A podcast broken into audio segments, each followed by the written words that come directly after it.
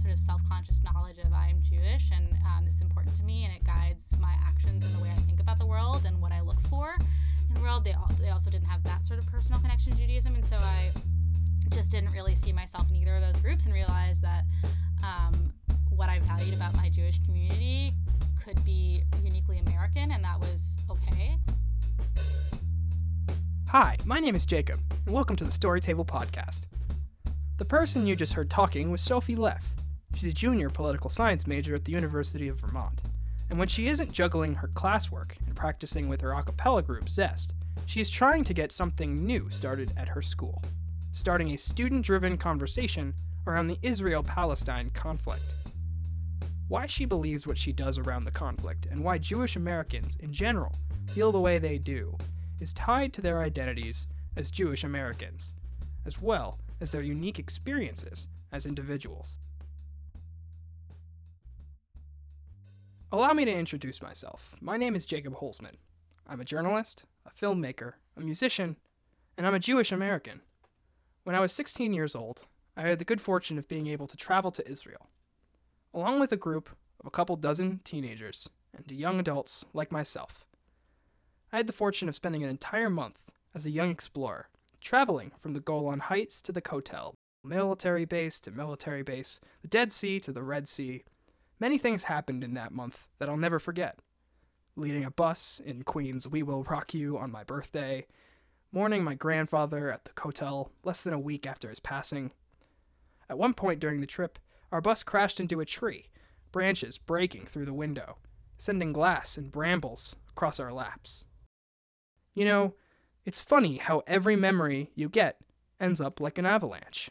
It starts small at the top of the mountain, the size of a tiny little pea, but by the time it rolls to the bottom, it's picked up all the snow on the mountain and shifted it all about. One memory, one story, can speak volumes about where that person's life has been, what beliefs they've picked up along the way, and why they believe them. That's what we're here for today, for the sake of trying to parcel out the different experiences of the Jewish American in their trying to find their own feelings toward and personal connections to the State of Israel. We're going to hear stories from Sophie, as well as other Jewish American students who have had unique experiences laying the groundwork for their identities and their beliefs. We're going to dig deep and map the anatomy of that memory avalanche. This is Story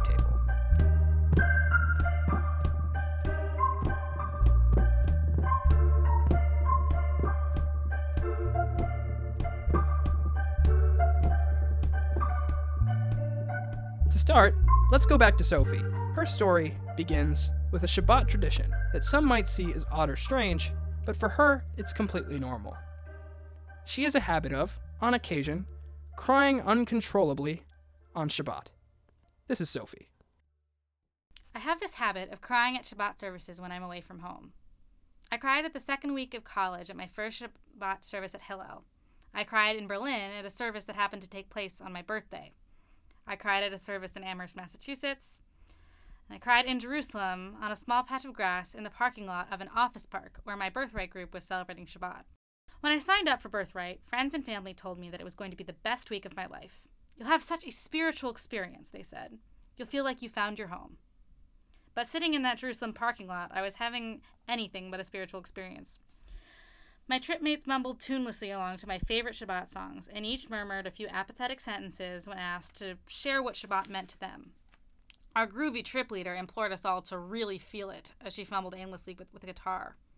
In that moment, I felt even farther away from my warm and vibrant Jewish community at home than I actually was. I fought to hold back my tears. So, I was surprised the next night when we sat in a dank basement room of the Jerusalem Gold Hotel, or the Jerusalem Mold Hotel as it was known to the tour guides. My tripmates began to wax poetic about how transformed they felt in the Holy Land, how at home. It's just so nice that everyone here is Jewish. Everyone just gets it. Gets what? I thought. I didn't feel an automatic connection to Israelis or even to my tripmates just because we were Jewish. It wasn't insta community, just add Jews. It seemed to me that much more separated me and Israel than brought us together. When we visited the Kotel, I felt even less at home. I approached the Great White Wall stiflingly hot in my black skirt pulled over jean shorts. I made my way through a sea of plastic chairs and praying religious women with young children and found an open sliver of wall. Slowly, I rested my forehead on the stone. To my surprise, it was warm, like the August Jerusalem day. For some reason, I had expected the stone to be cool and soothing. I racked my brain. I was here. Shouldn't I feel moved to pray, sing, or even just feel? I whispered the Shema under my breath and quickly slipped a note into the crevice in front of me. Then I backed away, feeling empty and disappointed. And so later that very night, I sat celebrating Shabbat in a parking lot, trying not to cry. I could not find what everyone had told me to look for. The sheer fact of being Jewish did not and could not connect me to that place and those people. I began to realize that a much stronger glue held the Jewish communities I treasured together and helped me find peace and meaning there. We asked Sophie, after she told us her story, if she could explain what she meant by a much stronger glue, holding the Jewish communities she treasured together. What, if not Israel itself, came to shape her identity as a Jewish American during her experience in Israel? Here's her explanation. I think um, when I wrote that, or, or you know, was working on that, I was sort of referring to this feeling I had when I was in Israel, where I looked at the religious people in Israel, um, you know, the Orthodox women who wear wigs or cover their hair and long skirts, and um, and they don't call them Orthodox there, but um, that's what they sort of seemed like to us as Americans. Um, and also looked at sort of the Israelis on my trip because we had Israelis who traveled with us, and I just really felt like I couldn't identify with either group um, because I don't identify with I sort of identify with a reform ideology of Judaism where you know you you choose what um, ideologies and practices of Judaism have meaning for you in your in your life, um, and so the sort of strict adherence that a lot of those people follow didn't really um, appeal to me. And at the same time, though, the sort of secular, uh, especially secular young people in Israel, don't really engage with Judaism at all, um, and it's just kind of the the air they breathe, right? So that sort of self conscious knowledge of I'm Jewish and um, it's important to me, and it guides my actions and the way I think about the world and what I look for in the world. They all, they also didn't have that sort of personal connection to Judaism, and so I just didn't really see myself in either of those groups and realized that. Um, what I valued about my Jewish community could be uniquely American, and that was okay. Um, and that the sort of shared values of social justice and critical thinking um, and education and looking for meaning and connection in Judaism, um, I think is what really appeals to me about my Jewish community at home, uh, which I'm very lucky to be a part of.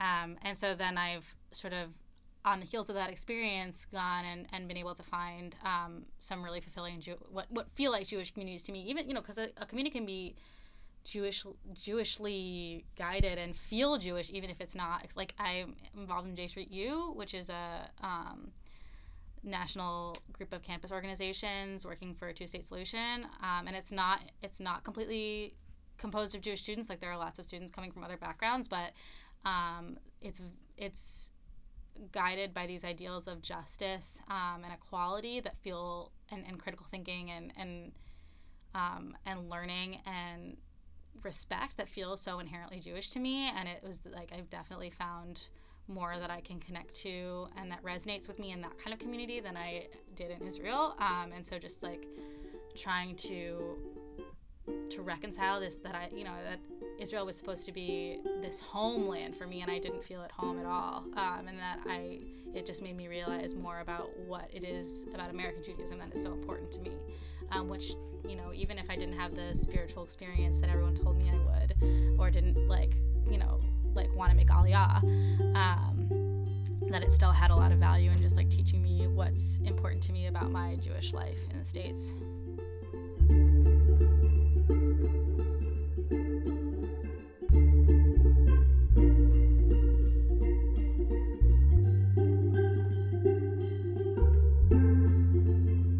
We move on to our next story, we're going to play a few portions of a truly fascinating interview I had with Rabbi Melissa Weintraub. Rabbi Weintraub has taught on over four continents and built up multiple organizations focused on helping and providing facilitated, open discourse surrounding the Israel Palestine conflict and the Jewish American experience. In 2005, Melissa started Encounter, a a nonpartisan educational group which focuses on bringing together Jewish American leaders from across the political spectrum to help open up a more informed, empathetic, and even tempered conversation around heated and charged topics of discussion around the Jewish American life. She is currently the head of the Jewish Council for Public Affairs Civility Campaign and co founder of the program's Resetting the Table campaign. Resetting the Table builds constructive dialogue and deliberation on the often divisive topic of Israel. They do this across differences in backgrounds and views. Their unique methodology supports participants to move through challenging conversations with trained facilitators, process design, and other methods that draw from conflict resolution and dialogue fields. Their programs have opened up Israel conversation and study across disagreement in hundreds of organizations across the country, including dozens of college campuses. Storytelling is often an important foundation for their work, engaging communities in substantive dialogue across political differences and divides. Now, first, I want to play for you a short story of hers. I asked her to tell me an experience of her own, which, in her opinion, came to help shape her beliefs. She went on to provide an insightful, impacting vignette that I think really provides context to the stories you'll hear this hour. Now, I apologize for any fuzz in the audio, as we could only do this interview over the phone. This is Melissa. Showed up at Harvard Hillel toward the beginning of the year and heard Alan Dershowitz speaking. Um, and uh, at that point in my life, I identified fully with with uh, the viewpoint that he was presenting, um, and uh, had no issues with uh, with what what he was advocating. Um, but a, a young man raised his hand in the audience and introduced himself as Rami from Ramallah, and he asked a question about collective punishment. And I'd never heard the phrase collective punishment. I didn't know what it meant, but he asked the question so respectfully and diplomatically as if he really wanted to inspire conversation about something important, but he wasn't trying to provoke. And the room kind of erupted in tension um, between those who I think wanted to sh- shut him down or were just uncomfortable, um, and those who wanted to hear what he had to say, who were fewer at that time. And Dershowitz verbally boxed him in response um, and didn't really engage his question at all. And um, it awakened a curiosity in me, first of all, for what his question meant. Um, that inspired uh, years of um, looking at this conflict from all different perspectives, including Palestinian ones. Um, but also, it turned me off to the Jewish community, um, not just the Jewish communal conversation on dis, uh, on on Israel, but the Jewish community altogether. It was the last time that I showed up at Hillel for four years. I really had a sense that the critical inquiry and way of looking at issues that I brought to every other um, issue in my life was not um, taken for granted in the Jewish communal conversation on Israel. Like something was wrong here.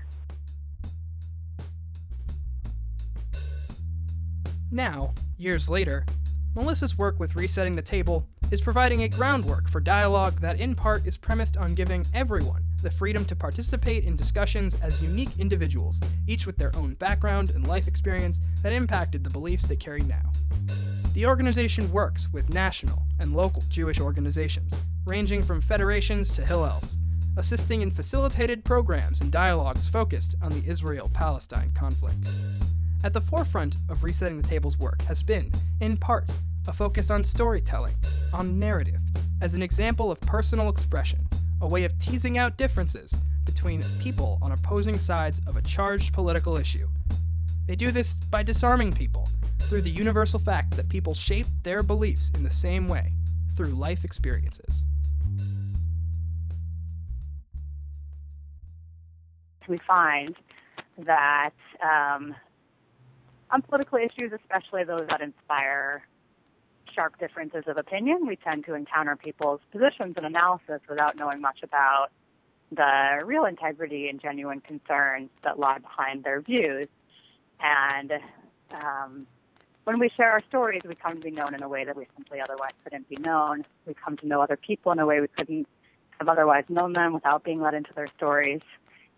Um, we we uh, it's often the the powerful and funny and strange moments in our lives that crack open what Israel um, or any political position or life itself really means to us and what our lens is. And uh, I'll actually I'll quote Ira Glass here talks about how narrative is a backdoor to a very deep place inside of us. Um, and we want people to be led into that deeper place of heart and gut as a foundation for communication and relationship as they're investigating issues. When we spoke, Melissa summed this idea up best through a metaphor taken from the work of moral psychologist Jonathan Haidt at NYU, of a person's beliefs becoming akin to that of a person trying to ride and steer an elephant. The elephant is a deep layer of instincts and commitments and intuitions, life experiences that drive our analytical reasoning. And the rider uh, is our lawyer in a sense. Um, it's uh, it thinks it's in charge. It's sitting. Um, it's fashioning post hoc, you know, rationalizations for what the elephant already thinks in its heart and gut. Um, but it, it it thinks it's in control.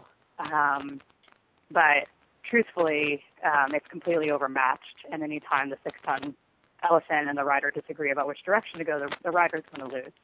So um, our work really focuses on engaging and accessing the elephant, that deeper layer of intuition, instinct, heart, and gut. Um, not because the analytical level isn't important, but because we want people's exchanges to be um, on a foundation of seeing what really motivates each other, because that's where the possibility for actually impacting each other's thinking occurs. As my conversation with Melissa continued, she touched on how we, people in general, can learn many things in their lifetime, and yet know absolutely nothing about what they're talking about. We'll come back to my conversation with Melissa later in the program, but as we move to our next story, I ask if you could ponder that metaphor. If your experiences really shape your views, like that of the primal unknown elephant, where does that leave your viewpoints in general? Do you really know why you believe what you do, or is your life outlook maybe just a rationale after the fact? As you'll hear in our next story, something as simple as a brick wall, based on the experiences of many, most of which out of one's control, can lead to a multitude of outcomes. Now I'd like to introduce you to Oraya Zinder. Oraya is a sophomore at UVM studying molecular genetics She's incredibly active with Hillel at UVM, and, as you're going to hear, incredibly fond of staring at the stars. Her story takes us to the Kotel, once again, the Western Wall, as she visits the site with a group of fellow Birthright students. I'll let her take it from here. Recently, I went to Israel on a birthright trip. Other people who had been there told me that I was going to connect in a way that I never had before to a country that the most likely place for this to happen was at the Western Wall in Jerusalem. I had been to Israel once before, that I can remember, but it was with my family, so this seemed different. When we arrived at the wall, it was raining cold, icy rain, and hail. There was a ramp above us that seemed to have been acting as a shelter for us at the time. One of my friends and I were standing together looking at the wall from under this ramp. She turned to me and said, So what now? I shrugged and answered with, I guess we go up? So we walked up to the wall, getting uncomfortably soaked by the cold rain, and she placed her note into the wall. I looked up at it, put my hand on one of the cold, wet bricks. I turned to her and because there was almost no one there, we weren't sure if we could talk. So I nodded my head back towards where we might be able to find shelter. And we started to walk backwards, away from the wall. We stopped in a little prayer room, the walls lined with plastic, not really walls, but it was protecting us from the rain. There was a woman in there praying, so we had to be quiet. So we sat, and we waited for the rest of our group.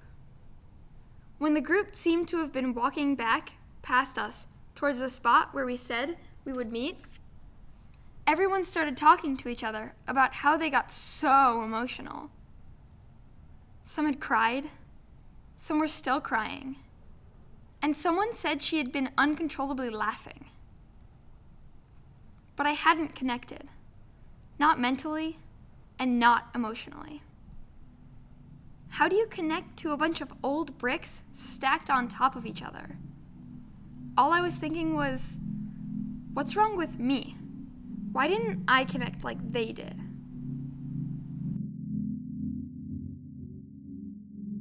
At this point in the trip, we had been with our eight Israeli soldiers for a couple of days. I had started to connect really well with a few of them, and we talked about why they liked being in Israel. The big answer I kept getting was that it was because their families were there and their friends were there. I could understand that. I have family in Israel. But that still didn't explain why I couldn't connect the way all my American friends had. And I felt left out. A few nights later, we arrived at the Bedouin tents. And as we walked in, there were people everywhere. A whole bunch of large black tents, too. As I was looking around, I noticed that there were floodlights. Even in the middle of the desert, there was light pollution. I looked at the sky to see the stars, and there were a few here and there, but it was like trying to see the stars from the middle of a construction site. I love looking at the stars. So when our tour guide said, In 20 minutes, we are going to look at the stars, dress warm, I got giddy and excited. We walked out of the gates, all talking about how excited to see the stars we were, and got to the spot that our guide decided on, and grouped together trying not to be too loud because there were a few other groups nearby. Our guide then took out his fancy flashlight and pointed it up towards the sky and said, Here's this constellation, there's that one, and there's the North Star. Okay, let's go. That's it? I thought. I turned to my neighbors and lingered in that spot, talking to them about how we wanted to stay out longer. After a little nagging, our guide agreed to let us stay out of the gates for a little bit longer, as long as we were with a staff member. We walked out further and decided on a spot a little further away from the lights, with only a few bushes lining the sandy ground, and lay down. We talked for a minute about what we should do, and concluded on reading the poem, The Cremation of Sam McGee, and sang a nigun, a melody that we had learned earlier that week then we decided on five minutes of silence. In that moment, everything felt right. The stars had aligned. I finally had connected to Israel.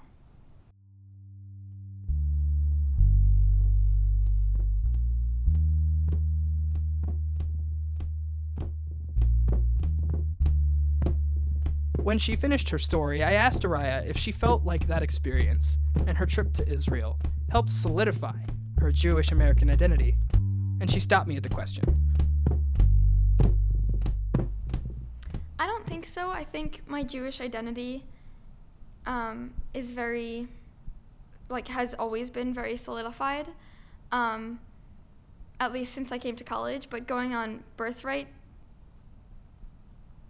changed it, I guess, a little bit because it seemed more like I had friends in Israel now. I could relate a little bit more to other people when they talked about Israel. So it definitely changed my Jewish identity, but it didn't solidify my Jewish identity.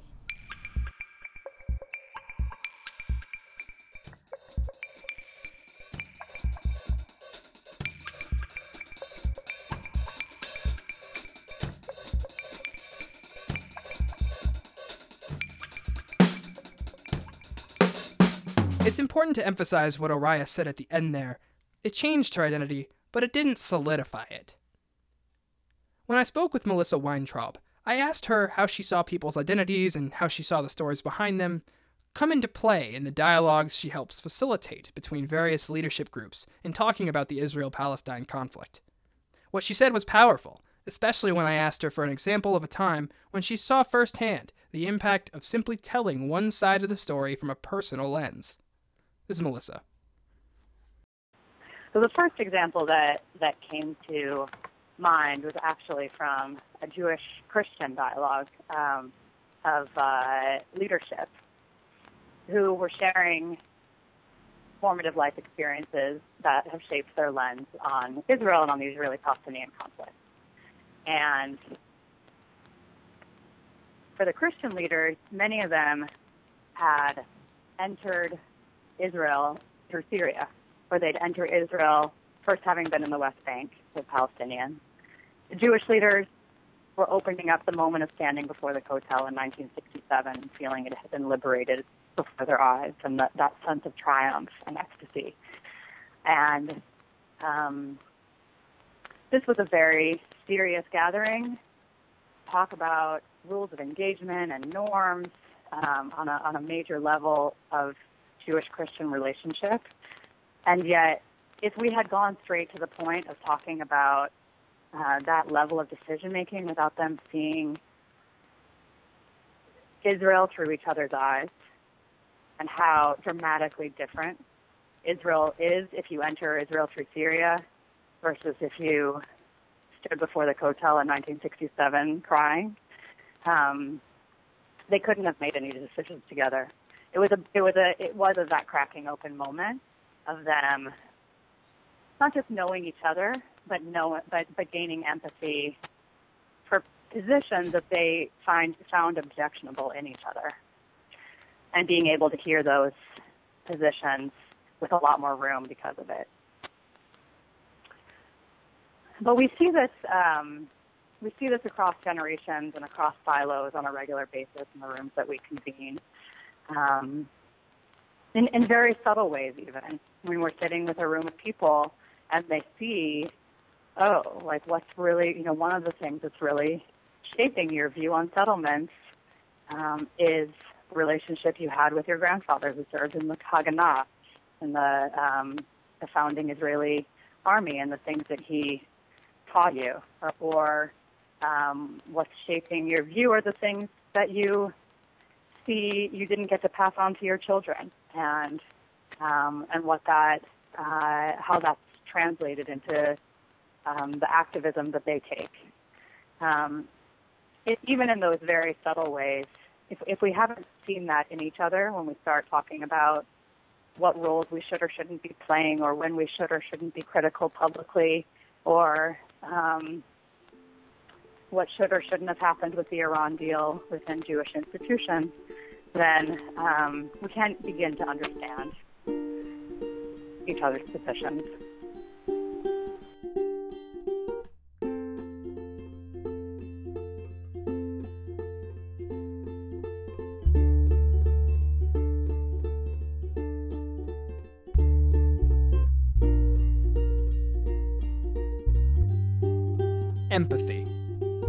There's one thing we noticed when we were crafting this program, it was a resounding desire from all for empathy, to understand where people are coming from in their various differing relationships to Israel.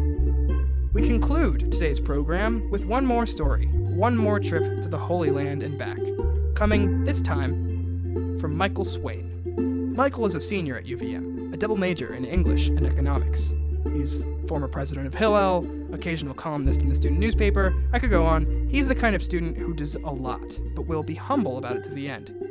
However, a defining characteristic of his as well is cynicism, a skepticism of sorts. And this story is about his struggles with this skepticism during a trip to Israel. I'll let Michael take it from there. Almost two years ago now, I was riding the Seattle City bus from the bottom of my, my uncle's street um, all the way to the Ballard Locks, and then I'd cross the locks every day to get to his architecture office where I was working as a summer intern. And while I was on the bus, I wasn't paying attention to the beautiful summers in Seattle. I wasn't paying attention to the people on the bus. I was just kind of glued to my phone like everyone else was. Um, war had broken out in the Middle East uh, between Israel and Palestine. And this time, however, when I was reading the news, I felt that I was a little bit closer to the action in ways that I hadn't been in the past. The blast of rockets arcing across the skies, the bleak walls of concrete safety tunnels in Tel Aviv, barbed wire fences, and Iron Dome anti rockets. All of this from the safety of a city bus. So, to explain the way I was feeling, I have to go back to my first year in college as an undergrad. I was a liberal arts student uh, who I thought was a little bit naive. In my opinions, kind of assumed this default position of extraordinarily, extraordinarily unhealthy skepticism. Um, and in the spring, around the same, while I was an undergrad, I was accepted as uh, to go on the UVM Hillel birthright trip to Israel. And we had this orientation session, you know, going over things like how much money you should bring, what kind of clothes you should pack, how, when and how to get to New York to take the the free airplane all the way to Belgium and then Israel. And then at the end, they they told us that when we were on this trip, we would get to see the quote unquote real Israel.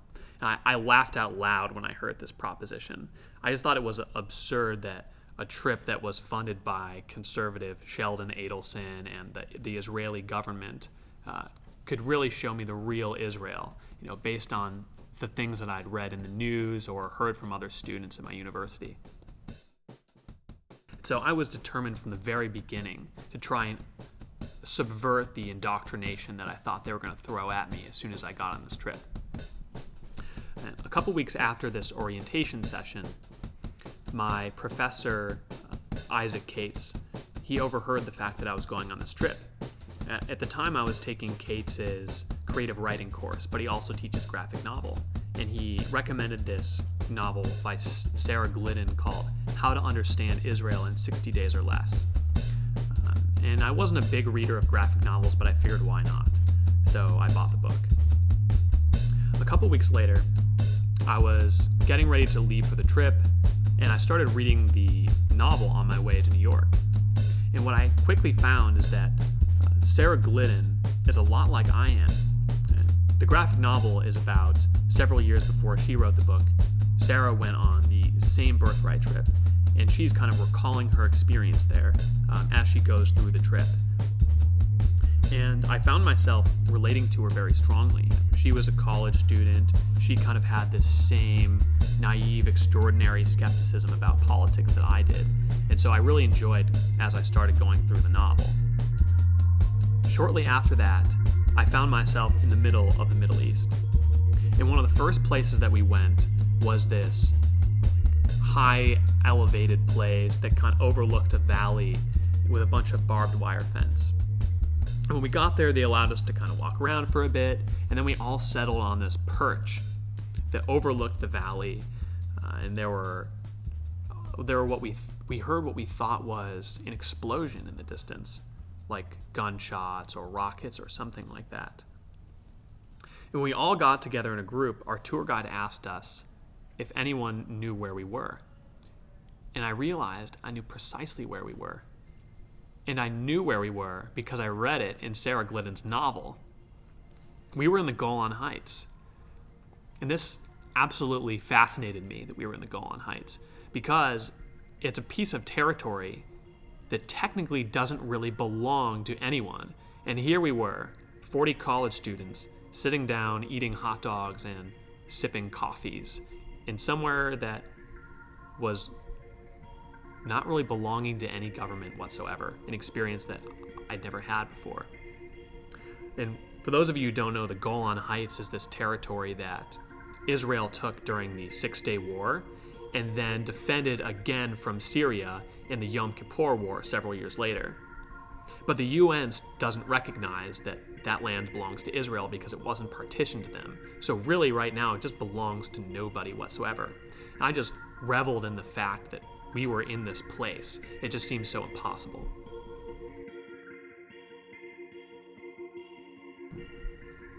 As we went from place to place in Israel, I continued reading on the bus Sarah Glidden's novel. And what I realized is not only that I really empathized with uh, Sarah Glidden's characterization of herself, but I also noticed quite eerily that every place that she went, I went. And even though not every trip goes in the exact same order, it was uncanny how it was the exact same logical order of the places that happened in the novel. If Sarah Glidden went to the Dead Sea, I went to the Dead Sea. If she went to Mount Masada, I went to Masada or Tel Aviv. The largest moment where I started feeling like Sarah, uh, the character from the novel, is when we met the Israeli soldiers. Now, about halfway through the trip, there were six or seven Israeli soldiers who took a little bit of time off to join us on our trip, and we were going to meet them in this hotel in Tel Aviv. And we had to do this activity right before they arrived. And the idea was that we split up into six groups, one group for each soldier that we had, and that each group would get the name of their soldier, but no other details about their identity. And we would have to draw a picture of them and then write what they're like using only their name. And so basically, what they asked us to do was just judge what we thought an Israeli soldier was like. And there was this one guy who was quite a character in our group, a kid from UVM. His name's Dan Feldman. Now, Dan Feldman was this kind of loud, obnoxious, really funny hockey player who was just this really big guy that everyone loved because he was always having so much fun. And Dan Feldman got his group to make a person who is exactly like himself, although more like an Israeli soldier. And so this character they wrote down, his name was Moshiko. Moshiko was this tall, handsome, olive skinned soldier with like bullets strapped across his chest and like a knife in a holster and like all this ridiculous stuff. And so when we all finished this project, we would share the project with someone, and then that soldier would enter the room so that we could see what they're actually like.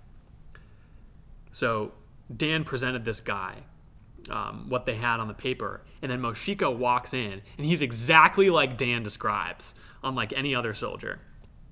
And the whole room just erupts in laughter. Everyone's cracking up because none of the soldiers so far were anything like the drawings that we made. But Moshiko was almost precisely what Dan had dreamt up. And it was at this time when everyone started laughing that I actually kind of felt like crying. It was that it was this moment that I realized what had been happening the entire time on the trip. I was being spun by my own conceptions of what I thought Israel was. My problem was that I was attempting to live a construction of Israel, to live one of two narratives an American could invest in depending on their ideology neither of which adequately described the place or the people that I was meeting there. Ironically, though there were some objectionable parts of the trip, I was indeed experiencing something real about Israel at this moment, and for the entire trip for that matter. The reality was that no matter where you go, no matter who you meet, there are people with undeniable humanity. Something about the way that this soldier related to Dan Feldman broke down my walls.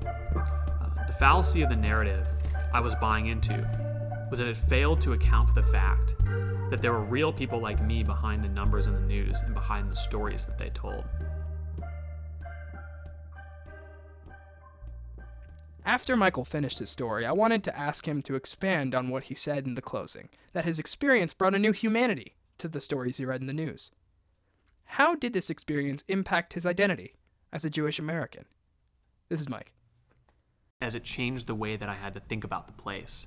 Um, I mean, like I said in the story, I, I could no longer think about it and kind of reduce Israel to just a series of like political concepts. I had to really think about like what are the ramifications for people who live in Israel and in Palestine and for the rest of the Middle East. And so it just made me a lot more empathetic with the the people who live there.